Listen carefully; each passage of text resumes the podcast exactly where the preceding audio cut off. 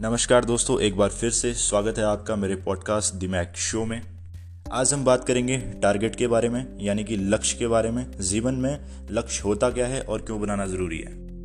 जीवन के रास्तों पर चलते हुए अपनी आँखें अपने लक्ष्य पर जमाए रहें, आम पर ध्यान दें, गुठली पर नहीं। दोस्तों, ज्ञान आपको हमेशा मंजिल तक पहुँचाने में मदद करता है। बसरते कि आपको अपनी मंजिल पता हो। प्राचीन भारत में एक ऋषि अपने शिष्यों को तीरंदाजी की कला सिखा रहे थे। उन्होंने लक्ष्य के रूप में एक लकड़ी की चिड़िया रखी और अपने शिष्यों से उस चिड़िया की आँख पर निशाना लगाने को कहा। उन्होंने पहले शिष्य से पूछा, तुम्हें क्या दिख रहा है? शिष्य ने कहा, मैं पेड़, टहनिया, पत्ते, आकाश, चिड़िया और उसकी आँख देख रहा हूँ। ऋषि ने उस शिष्य को इंतज़ार करने को कहा। तब उन्होंने दूसरे शिष्य से वही सवाल किया। तो दूसरे शिष्य ने भी जवाब दिया कि, मुझे सिर्फ़ चिड़िया की आँख दिखाई दे रही है। तब ऋषि ने कहा, बहुत अच्छा अब तीर चलाओ।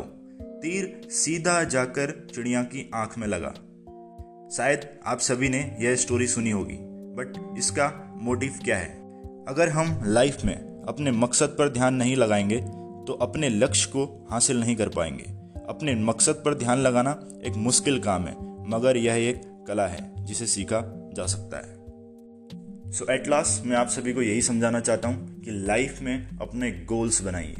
क्लियर गोल्स बनाइए और उनके लिए मेहनत कीजिए, काम कीजिए। मेरी शुभकामनाएँ आपके साथ हैं।